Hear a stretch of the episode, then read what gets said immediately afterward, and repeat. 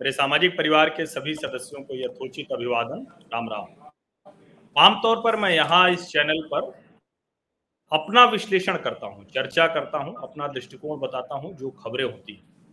लेकिन कई बार कुछ ऐसी खबरें होती हैं, जिस पर विश्लेषण से ज़्यादा महत्वपूर्ण होता है कि आखिर वो खबर हुई क्यों? कई बार ऐसी घटनाएँ होती हैं, जो पूरे विमर्श को बदल कर रख देती हैं। कई बार वो कोई व्यक्ति होता है, कई बार वो कोई संस्था से जुड़ी हुई खबर होती है। और ऐसी ही एक खबर है जो इस वक्त सबसे ज़्यादा चर्चा में है और उसे लेकर कहा जा रहा है कि आखिर ये खबर कैसे लिखी गई, क्यों लिखी गई, क्या इसके पीछे कोई खास मकसद है, या फिर ये खबर उस बड़े खतरे की ओर इशारा कर रही है, जिसकी तरफ़ जो मीडिया है, जो भारत का मीडिया है, वो ध्यान देने को तैयार नहीं है।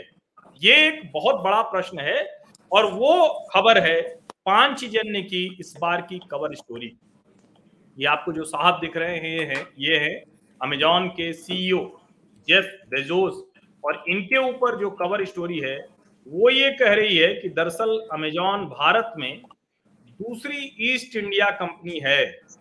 सवाल ये है कि ऐसा पांचजन्य क्यों कह रहा है? कवर पर लिखा हुआ है Amazon East India Company 2.0 Amazon ऐसा क्या गलत करती है कि उसे घूस देने की ज़रूरत पड़ती है? क्यों इस भूमिकाय कंपनी को देसी उद्यमिता, आर्थिक स्वतंत्रता और संस्कृति के लिए खतरा मानते हैं लोग? और ये कह रही है पाँच जन्य की कवर स्टोरी इसलिए इस पर चर्चा करना बेहद आवश्यक हो जाता है। और आज इस पर चर्चा के लिए हमारे साथ जो खास मेहमान हैं एक तरह से कहें जिन्होंने ये स्टोरी कराई है जिनकी पत्रिका में उस पांचजन्य पत्रिका के संपादक हितेश शंकर जी हमारे साथ हैं। हितेश जी आपका बहुत बहुत स्वागत है। जी धन्यवाद। हर्ष जी। आ, सबसे पहला प्रश्न तो यही आता है कि आखिर अचानक क्या वजह आ गई कि जब इतने राजनीतिक झंझावात हैं इतनी चीज़ें चल रही हैं उसके बीच में अचानक पांचजन्य इकोनॉमिक इशू पे एक स्टोरी करता है और इकोनॉमिक इशू में भी एक ऐसी स्टोरी करता है जिसमें अगर हम कहें तो अमेजॉन जैसा एक बड़ा रिटेल प्लेटफॉर्म उसके ऊपर ये आरोप लगते हैं और उसी आरोप के साथ पांचजन उसको और आगे बढ़ा देता है। एक आरोप लगता है कि वो घूस दे रही है लेकिन आपने जो अपनी कवर स्टोरी में लिखा है ईस्ट इंडिया कंपनी 2.0 क्या वजह बनी इसके पीछे की? अचानक ऐसा क्या हो लगा कि देश पर यदि हम इसे देखें तो आ, ये कोई एकदम से आ, मुझे नहीं लगता कि असहज थी या मुद्दा आ, नहीं था जिसे इस समय राजनीतिक स्टोरी ही करते। तथ्यों की खंगाल करते हुए हम कई बार बड़ी स्टोरीज काम करते हैं तो जब आपके हाथ में सारी चीज़ें आती हैं तो आपको लगता है now now it is the right time आप हिट करते हैं। ये वाली स्टोरी के समय पर भी अमेजन के बारे में आपने देखा होगा कि पहली बार चर्चा नहीं उठ रही है। मगर अभी एक विसल ब्लोअर ने कंपनी के ही हम कहें कि भीतर के आदमी ने एक खबर ब्रेक की और उसने कहा कि कंपनी घूस देने के मामले में संलिप्त है और जो वकीलों की फ़ीस के नाम पर जो कंपनी खर्चा दिखाती है, वो वास्तव में वकीलों का खर्चा नहीं है। वो दाएँ बाएँ से तंत्र को अपने लिए प्रभावित करने के लिए वो घूसखोरी की जाती है। तो जब यहाँ से ये मुद्दा उठा तो फिर ज़ाहिर है कि बात उसमें आगे तक जानी थी आगे तक बात बढ़नी थी। और उस उसको जब हमने निकालने की कोशिश की तो आपको ऐसी कोई आप मुझे बताइए आप तो अर्थ मामलों के जानकार हैं। आपको ऐसी कितनी कंपनी दिखती हैं कि जो अपने कुल राजस्व का करीब 20 फ़ीसदी हिस्सा आ, मतलब पांचवा भाग वो वकीलों पर खर्च करते हैं? आपको वकीलों पर इतना खर्च क्यों करना पड़ता है? आप ऐसा क्या गलत करते हैं कि आपको वकीलों की इतनी बड़ी भारी फौज रखनी पड़ती है? अमेजन अमेजन किस चीज़ में डील करती है कि वकीलों का खर्चा उसका इतना ज़्यादा है? ये एक सोचने की बात थी, जहाँ से ये सारी बात उठी। और फिर हमने इस, इसके आलोक में जब चीज़ों को देखा कि लोगों की अमेजन को लेकर क्या क्या शिकायतें क्या क्या हैं, लोग कहते क्या क्या हैं तो फिर ये सारी कहानियाँ उसमें से निकलकर सामने आई। आ, लेकिन हितेश जी एक बड़ा सवाल इसके साथ ये आता है और जो अक्सर ये कहा जाता है कि अगर पांचजन्य ने ये कहानी की तो इसके साथ एक ये भी संदेश जाता है कि क्या सरकार की पॉलिसी के खिलाफ जाकर इतना कुछ करते हुए और उसमें जो कुछ भी है वो अभी तक पकड़ा नहीं गया या फिर आपको लगता है कि बहुत बड़ी कहानी है जो अभी छिपी हुई जिसको कहते हैं ना कि टिप ऑफ़ द आइसबर्ग यानी अभी तो शुरुआत है ये जो आपकी है वो उसकी शुरुआत कर रही है। और जी मेरा मानना है कि हमारी जो सरकार है ये देश का सौभाग्य है कि इतना पारदर्शी प्रशासन है कि पहले आप और हम लोग जब न्यूज़ रूम में होते थे तो खबर में कितने भ्रष्टाचार के आंकड़े में कितने ज़ीरो लगेंगे इसके लिए पूरे फ्लोर पर पूछ लो तो पता नहीं चलता था कि कितने ज़ीरो लगेंगे। ये बता नहीं पाते थे। तो ज़ीरो टॉलरेंस है भ्रष्टाचार के मामले में। और जब अमेजन के बारे में, अमेजन के भीतर के लोगों ने बताया तो ये सरकार उसकी जाँच नहीं करेगी, ऐसा मुझे नहीं लगता। पहले जैसी सरकारें नहीं है। ये निश्चित ही इसकी जाँच होगी। परंतु इसके साथ साथ इसके डायमेंशंस क्या हैं? अगर ये गड़बड़ी हुई है तो घूसखोरी तो एक बात है। घूस देने वाले पर, घूस लेने वाले पर, दोनों पर कार्रवाई ज़रूरी है, होनी चाहिए। वो होगा, परंतु इसके अन्य डायमेंशंस क्या हैं? जैसे हमने राजनीतिक स्वतंत्रता की बात की, आर्थिक स्वतंत्रता की बात की, सांस्कृतिक चेतना को पुंद करने के प्रयासों की बात की। तो जब ये जो ग्रैंड डिज़ाइन हमें जो अमेजन के सामने आए, जो हमने निकाले तो हमने उन चीज़ों को एक तरह से क्लासीफाई किया, उनकी छान फटक की और लोगों के सामने उसे रखा। और ये ये किसी भी स्टोरी का करंट अगर हम देखते हैं तो इससे ही होता है कि उसे जनता ने कैसे लिया? जनता ने इसे हाथों हाथ लिया। हमें बहुत अच्छा इसका रिस्पांस मिला और हर क्षेत्र से हर देश के कोने कोने से इसके बारे में हमारे पास बहुत सकारात्मक प्रतिक्रियाएँ आई हैं। हाँ लेकिन हितेश जी हर आ, कहानी जब इस तरह की होती है और चूँकि पांचजन्य में छपी हुई है तो इसको निश्चित तौर पर बहुत गंभीरता से लोग लेते हैं। सरकार में भी निश्चित तौर पर इस कहानी के बाद जो पहले से भी जाँच चल रही होगी हो सकता है कि वो और आगे भी बढ़ी लेकिन एक सवाल खड़ा होता है कि एक तरफ़ सरकार कोशिश कर रही है और जो ये कहा जाता है जो जब इन्फोसिस की स्टोरी हुई तब भी आपसे कई सवाल इसी तरह के पूछे गए कि जो एक तरफ़ तो सरकार एफडीआई की बात कर रही है एक तरफ़ सरकार विदेशी निवेशकों को लाने की बात कर रही है और दूसरी तरफ़ दुनिया के सबसे बड़े जो दो रिटेलर्स हैं यानी अमेजॉन और वॉलमार्ट वो आ रहे हैं। उनके ऊपर अलग अलग जो बैड प्रैक्टिस हैं उसके आरोप लगातार लग रहे हैं। उनकी जाँच होनी चाहिए उनको पकड़ा जाना चाहिए। लेकिन जब पांचजन ने ये जाकर कहता है कि ईस्ट इंडिया कंपनी 2.0 तो आपको क्या लगता है कि किस तरह से ये भारत के ऊपर कब्जे की एक साजिश है उपनिवेश बनाने की कोशिश है? देखिए एक एक रेफरेंस हमने इस्तेमाल किया मैं कई बार कहता भी हूँ। पराग टोपे जी की एक पुस्तक है पराग टोपे तात्या टोपे के वंशज हुए। उनकी एक बड़ी प्रसिद्ध पुस्तक है ऑपरेशन रेड लोटस जिसमें वो स्वतंत्रता की परिभाषा देते हैं और परतंत्रता के जाल की भी चर्चा करते हैं। तो जब वो उसकी बात करते हैं तो एक आपकी आर्थिक स्वतंत्रता होती है, राजनीतिक स्वतंत्रता होती है, सांस्कृतिक स्वतंत्रता होती है, तीनों की बात करते हैं। और तीनों जगह से अमेजन ने, वो ईस्ट इंडिया कंपनी ने कैसे आघात किया था, उसकी बात करते हैं। उसी की कसौटी को अगर आप माने तो हमने ये पाया कि आपकी जो जो आपके बाइंग डिसीजंस हैं मतलब आप आपकी आर्थिक स्वतंत्रता है आपकी आपकी व्यक्तिगत स्वतंत्रता है कि आप आपके बाइंग डिसीज़न आपकी व्यक्तिगत स्वतंत्रता कि आप क्या खरीदेंगे आप क्या नहीं खरीदेंगे। मगर उसमें से बहुत सारी चीज़ें आपके देखने से पहले ही गुहार दी जाए। आपको वो विकल्प ही ना दिखें। तो ये आपकी व्यक्तिगत स्वतंत्रता का भी हनन है। दूसरा आर्थिक स्वतंत्रता में बाकी लोगों को भी कारो, कारोबार करने की स्वतंत्रता है। बाज़ार में प्रतिस्पर्धा होनी चाहिए। मगर अगर आप देखेंगे, कंपनी का काम धाम देखेंगे, उसका काम करने का तरीका देखेंगे तो आपको पता चलेगा कि करीब 300 ऐसे ब्रांड्स हैं या 300 ऐसी कंपनियाँ हैं जो छद्म तरीके से मुखौटा कंपनियाँ आप कह सकते हो कि वो बनाई और उसके नाम पर ब्रांड तैयार करके आपने बाज़ार में उतार दी। आपको एक मार्केट प्लेस तैयार करने की मार्केट प्लेस उपलब्ध कराने की एक आपको छूट थी, आपको, आपसे वही अपेक्षा थी, मगर आप, माल को रीसेल करने लगे। आप आप अमेजन बेसिक्स या एसेंशियल्स ये क्या है? क्या अमेजन कैमरे का स्टैंड बनाने की एक्सपर्ट कंपनी है कि उसके कैमरे के स्टैंड सबसे ज़्यादा बिकते हैं? उसका उसका फर्नीचर या शर्ट वो सबसे अच्छी बनाती है? क्या अमेजन को इस काम के लिए जाना जाता है? मगर आप इनके, इन प्रोडक्ट्स को देखेंगे तो बाज़ार के एक बड़े हिस्से पर इन प्रोडक्ट्स का कैसे भागीदारी हो गई? जब बहुत सारे ग्राहक आपको मिलते हैं, आप उनके डेटा को एनालाइज करते हैं, रुचि अभिरुचि देखते हैं, कौन सा व्यक्ति क्या देख रहा है, जब आपके पास सारी चीज़ें आ जाती हैं तो आप कहते हैं कि नहीं, ये नहीं, आप हमारा सामान ले लो। आप धीरे से आहिस्ता से उसकी स्क्रीन पर अपना सामान परोस देते हैं। तो आप फिर उस समय एक निष्पक्ष मार्केट प्लेस नहीं रहते। आप मार्केट प्लेस प्रोवाइडर की आड़ में आप एक रीसेलर बन जाते हैं। और आप रीसेलर ही नहीं बनते हैं। आप उसके साथ एक कार्टेल भी चलाते हैं, ऐसा भी लगता है कि कुछ ब्रांड्स आप आप ये देखिए कि इसी भारत में कुछ साल पहले, बहुत साल पहले की बात नहीं है मोबाइल के कई ऐसे ब्रांड्स थे जो आपको लगता था कि भाई ये तो बहुत सस्ते में कमाल के फीचर लेकर आया। मैं उस समय की बात कर रहा हूँ, जिस समय नोकिया होता था और लोग पतली पिन का चार्जर ढूंढते थे तो पतली पिन के चार्जर के समय पर भी एक एकाधिकार था। नोकिया तैतीस दस होता था, तैतीस पंद्रह होता था। उसके बाद जब बाज़ार खुला तो कई लोगों ने बताया कि नहीं नोकिया के फ़ोन में फीचर नहीं होते। जैन का फ़ोन आया लाबा का फ़ोन आया माइक्रोमैक्स का फ़ोन आया। वो सारे फ़ोन आए थे, वो गए कहाँ? ये कभी किसी ने पूछा? क्योंकि इसके बीच में अमेजन आ गया। फिर उसके बाद नब्बे पिचानवे फ़ीसदी फ़ोन कुछ चंद चुनिंदा ब्रांड्स के बिकने लगे।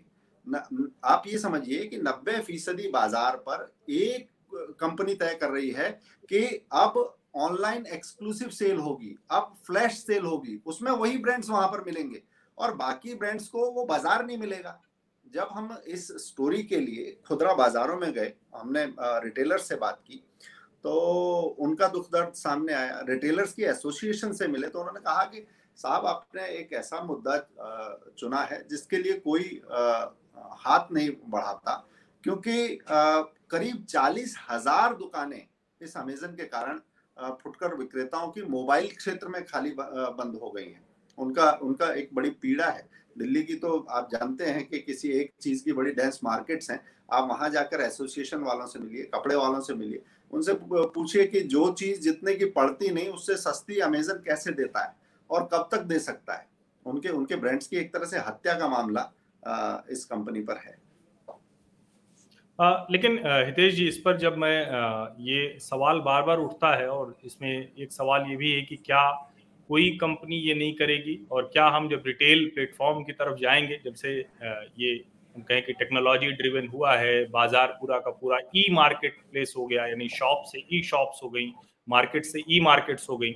और उसमें अमेजॉन ये कहता है दावा करता है कि पचहत्तर हज़ार जो छोटे कारोबारी हैं उसमें अलग अलग वो कहता है कि करीब साढ़े चार सौ से ज़्यादा शहरों में पचहत्तर हज़ार से ज़्यादा छोटे दुकानदारों को उन्होंने प्लेटफॉर्म दे दिया है जो बहुत छोटे छोटे सामान बनाते हैं छोटे छोटे सामान बेचते हैं। यहाँ तक कि कुछ दुकानों को भी करते हैं। और आगे वो ये भी कहता है कि कई तो हमने मेड इन इंडिया प्रोडक्ट्स को बाज़ार में लॉन्च करने में बड़ी मदद की है। तो ये दोनों बड़ा कॉन्ट्राडिक्टरी दिखता है। देखिए तो अमेजन उसमें अपनी स्टोरी बता रहा है। आप ये अगर बात कर रहे हैं तो आप ये ये तो मैंने एक, उन्होंने कहा पिचहत्तर हज़ार मैंने आपके सामने मोबाइल का खाली आंकड़ा रखा, जो आज अरविंदर सिंह खुराना ताल ठोक कर सारे चैनल्स पर कह रहे हैं। पाँच जन के मंच पर उन्होंने कहा। चालीस हज़ार दुकानें सिर्फ़ उन्होंने मोबाइल सेक्टर की बंद कर दी। ये एक सेक्टर की बात है, अमेजन सारे सेक्टर को मिला के पचहत्तर हज़ार कह रहा है। बाकी सब सेक्टर्स के आप जोड़ेंगे तो पता चलेगा कितनी लाख दुकानें इन्होंने बंद कर दी हैं। कितनी दुकानें बंद करने के कगार पर आ गई हैं। तो आंकड़ा वो तो बहुत ज़्यादा बड़ा बैठेगा। दूसरी बात, भारतीय उद्यमिता क्या सिर्फ़ एक जो प्रतिस्पर्धा का गला घोटने का जिसका आरोप, जिस पर आरोप है, उस मंच के बूते इस उद्यमिता का विकास होगा क्या?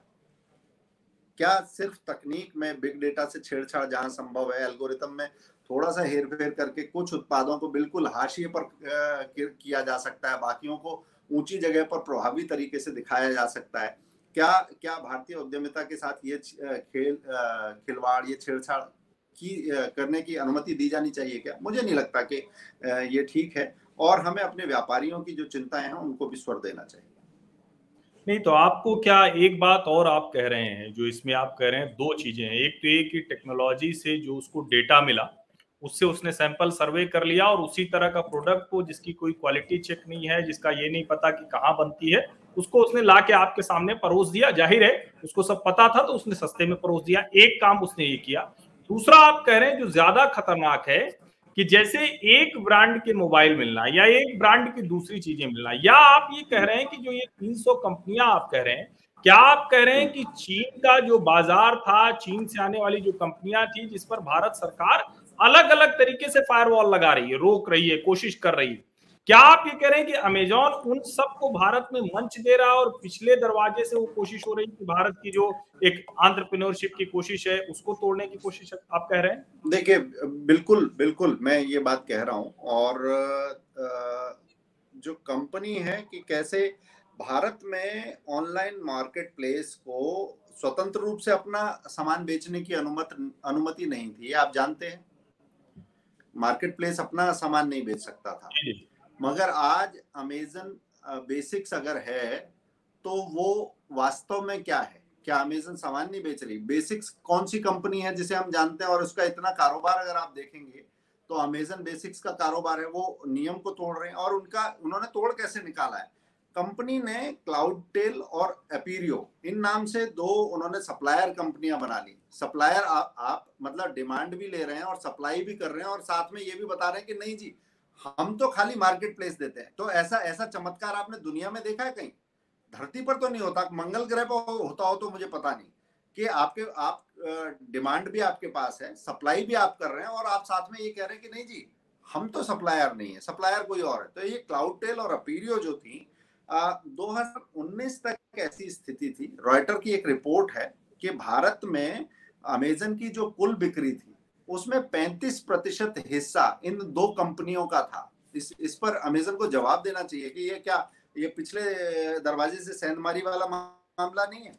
और जो आपने कहा कि जो चीनी कंपनियों की हमने बात की कि जो भारतीय ग्राहकों का जो डेटा उन्होंने जुटाया, उसमें प्राइवेट ब्रांड, प्राइवेट लेबल लगा के करीब 300 उन्होंने प्रॉक्सी कंपनियाँ या छद्म कंपनियाँ अपनी बना रखी इस तरीके से भारतीय कारोबारियों जरूरतें एक समय पर पूरी करी जा रही है मगर जरूरतें पूरी करने की कीमत पर आ, आपकी उद्यमिता का गला काटा जा रहा है। लेकिन हितेश जी इसके साथ एक सवाल आता है और वो बड़ा सवाल है कि अगर ये सब कुछ हो रहा है तो क्या आपको लगता है कि अचानक हम इस मार्केट प्लेस को रिप्लेस कर पाएँगे? और हमारी अपनी कंपनियाँ, जिनको हम भारतीय कंपनियाँ कहते हैं, स्वदेशी कंपनियाँ कहते हैं, क्या वो इस स्थिति में है? क्योंकि अब तो बाज़ार, एक जिसको कहते हैं ई मार्केट प्लेस वो डेवलप हो चुका है। और अगर हम ये कह रहे हैं कि ई मार्केट प्लेस के ज़रिए जो कंपनी आ रही है, जो एक तरह से कहें कि सिर्फ़ प्लेटफॉर्म होना चाहिए, वो अपनी कंपनी बना रही है, अपना मैन्युफैक्चरिंग कर रही है। और जब आपके, मैं आपसे बातचीत के लिए मैंने डाला ट्विटर पर तो मुझे दो सेलर्स के रिसेलर्स के फ़ोन आए। और उन्होंने अपनी पीड़ा अलग किस्म की बताई। उन्होंने कहा कि उनके प्रोडक्ट पर जो मार्जिन है वो घटाते गए और जो अमेजोन का मार्जिन है वो बढ़ता चला गया। जो ग्राहक के साथ जो कहें कि उसको सेल करते हैं तो उसके पास जो प्रोडक्ट का कैटलॉग है उसमें से मनमाने तरीके से वो निकालते भी गए। तो ये जो खतरा है दोनों तरफ़ इससे कैसे क्या आपको लगता है कि इस पर कुछ होता हुआ दिख रहा है? हमारी कंपनियाँ भी इस तरफ़ तैयार दिख रही सरकार की नीति के तौर पर?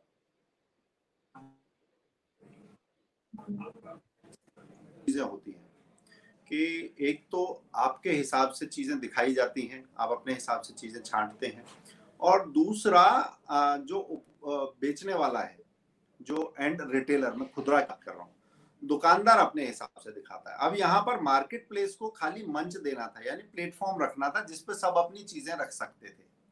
यहाँ पर आपको दिखाने से पहले ही कुछ चीज़ें हटा ली जाती हैं कि ये चीज़ें दिखानी ही नहीं है। आपने जिन रिटेलर्स के क्वेश्चंस की बात की, कि कुछ चीज़ों को धीरे से उनके कैटलॉग से गायब कर दिया। अमेजन को किसने अधिकार दिया कि वो उनके कैटलॉग से चीज़ें गायब हो जाएँगी?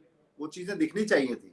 उन्होंने कुछ चीज़ों को एक तरीके से शेडो बैनिंग जिसे हम तकनीकी भाषा में कहते हैं, कुछ उत्पादों के लिए शेडो बैनिंग का काम किया और कुछ लोगों को स्टेरॉइड जैसे बूस्टर के सहारे चढ़ा दिया।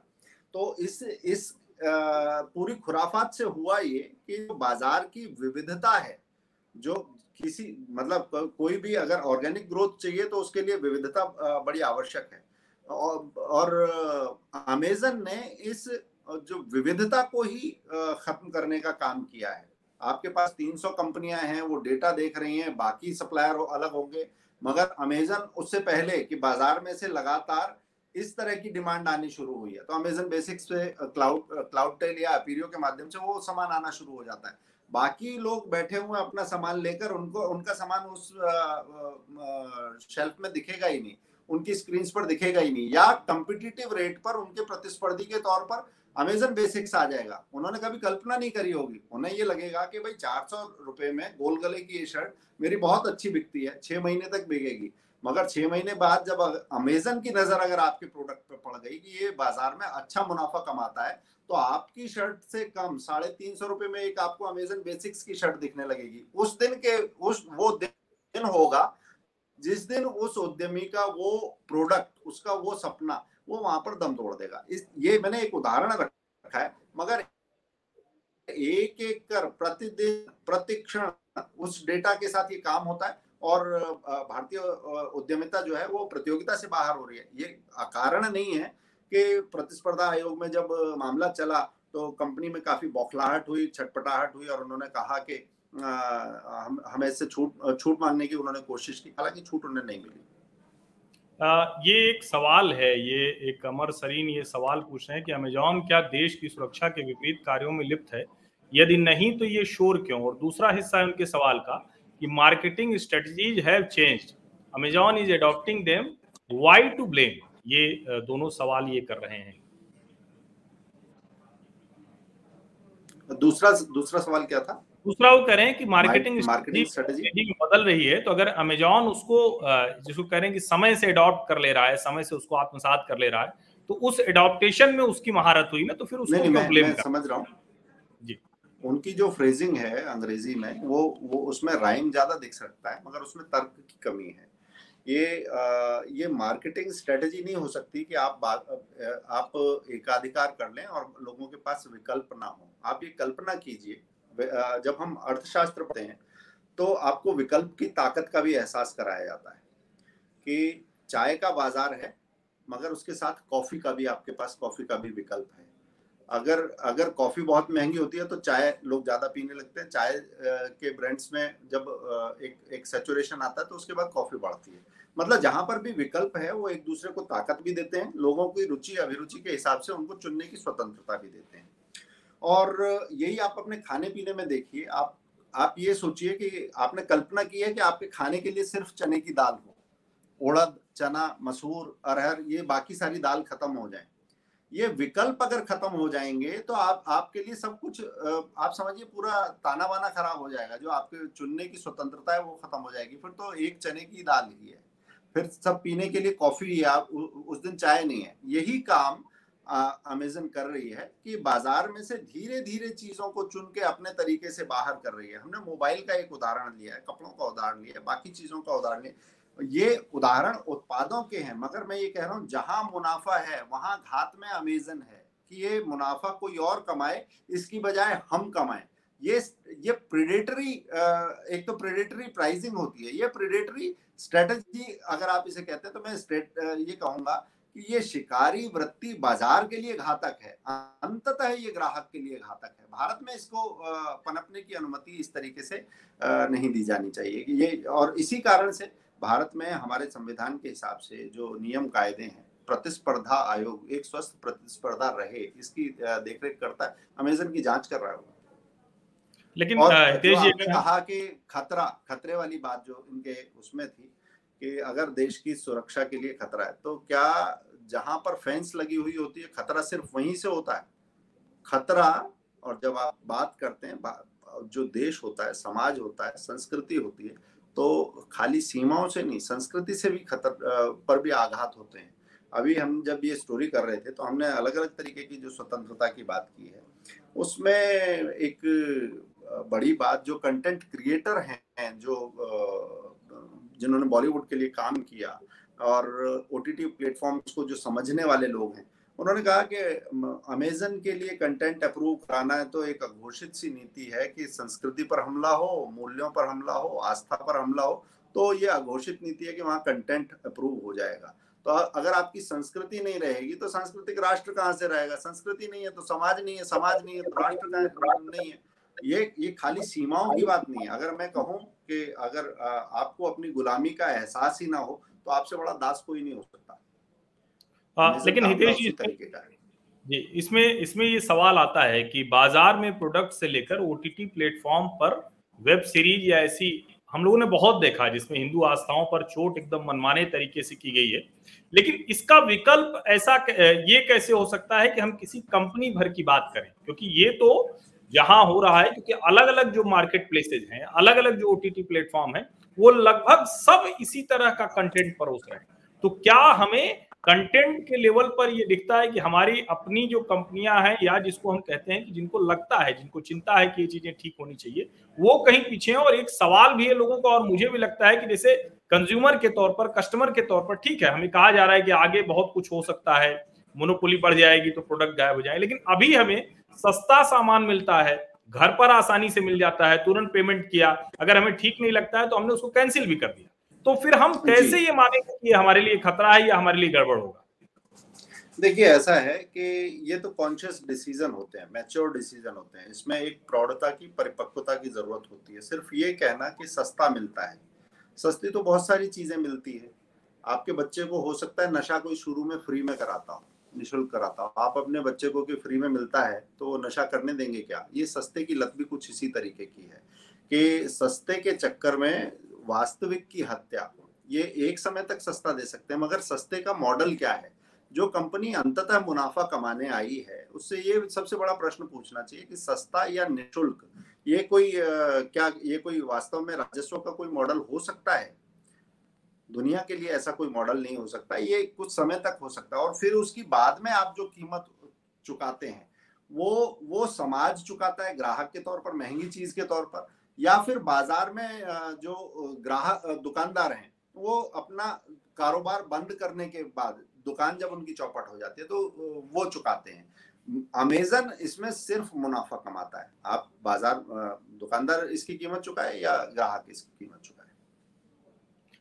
एक सवाल और आखिरी हम लोग चर्चा की तरफ़ बढ़ रहे हैं तो एक दो सवाल मेरे मन में और आते हैं। एक सवाल तो ये आता है कि अभी पांचजन्य ने पिछले कुछ दिनों में ये दूसरी बहुत बड़ी स्टोरी की है।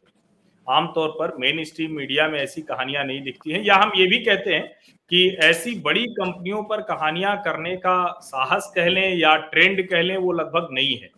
इन्फोसिस पर आपकी स्टोरी हुई, अंत में संघ को कहना पड़ा कि नहीं पांचजन ने, हम कोई नियंत्रित नहीं करते हैं, वो स्वतंत्र हैं, वो अपनी तरीके से स्टोरी का चयन करते हैं, उस पर रिपोर्ट कराते हैं।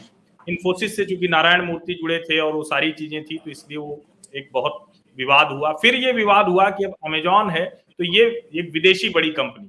तो क्या पांचजन्य अब ऐसे इश्यूज़ को लेकर कोई ऐसी सीरीज़ कर रहा है? हमारे वाले दिनों में और भी ऐसी कई कहानियाँ देख सकते हैं। ऐसी कुछ आ, हम ये देख सकते हैं कि आगे होने वाला है। देखिए ऐसा है कि आ, हम कौन सी स्टोरीज कर रहे हैं, उसके बारे में तो हम एक समय पर खुद ही उसकी घोषणा करते हैं, क्योंकि ये जो आपने जिन खबरों का उल्लेख किया, उसमें बहुत सारी जानकारियाँ और ऐसी चीज़ें रहती हैं कि उनको इकट्ठा करने, जुटाने और बाद में इतना हल्ला मच रहा हो सकता है पहले ही ज़्यादा हल्ला मचे।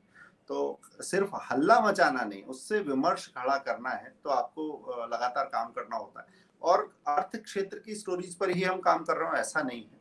हम सोशो पॉलिटिकल स्टोरीज पर काम करते हैं। पॉलिटिकल और इसके अतिरिक्त विविध विषय हैं, जिस पर पांचजन ने अपने अपने स्थापना के समय से ही हम अलग अलग विषयों पर काम करते रहे। आपने इन्फोसिस का एक ज़िक्र किया। मगर मैं एक और कहूँगा कि आपने आप बारीक नज़र रखते हैं, मगर फिर भी आपसे दो दो खबरें इस बीच में चूँकि। हमारे बीच में दो और आवरण थे। एक था लूट का लुटियन मॉडल। उसमें भी हमने बात की थी। खान मार्केट गैंग की जिसकी आप बात करते हैं, दिल्ली में इंडिया हैबिटेट सेंटर है, वहाँ पर दर्शकों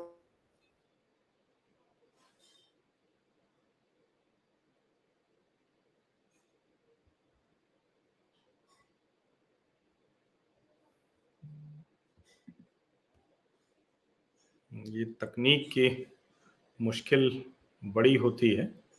और कहते हैं ना कि तकनीक बहुत सी चीज़ें ठीक करती है तो तकनीक बहुत सी मुश्किलें भी खड़ी कर देती है कि उसमें अगर आपको जो बातचीत है, जो अच्छी बातचीत हम लोगों की चल रही थी और कुछ और महत्वपूर्ण प्रश्न थे, लेकिन वो तकनीक की वजह से लग रहा है कि वो बात पूरी नहीं हो पाएगी। हालाँकि मैं इंतज़ार करता हूँ, शायद फिर से वो अगर जुड़े हितेश जी तो मैं इसको कोशिश करूँगा कि उनसे एक दो और सवाल लेके फिर बात खत्म करूँ। और नहीं तो मूल मुद्दे तो इसमें आ चुके हैं।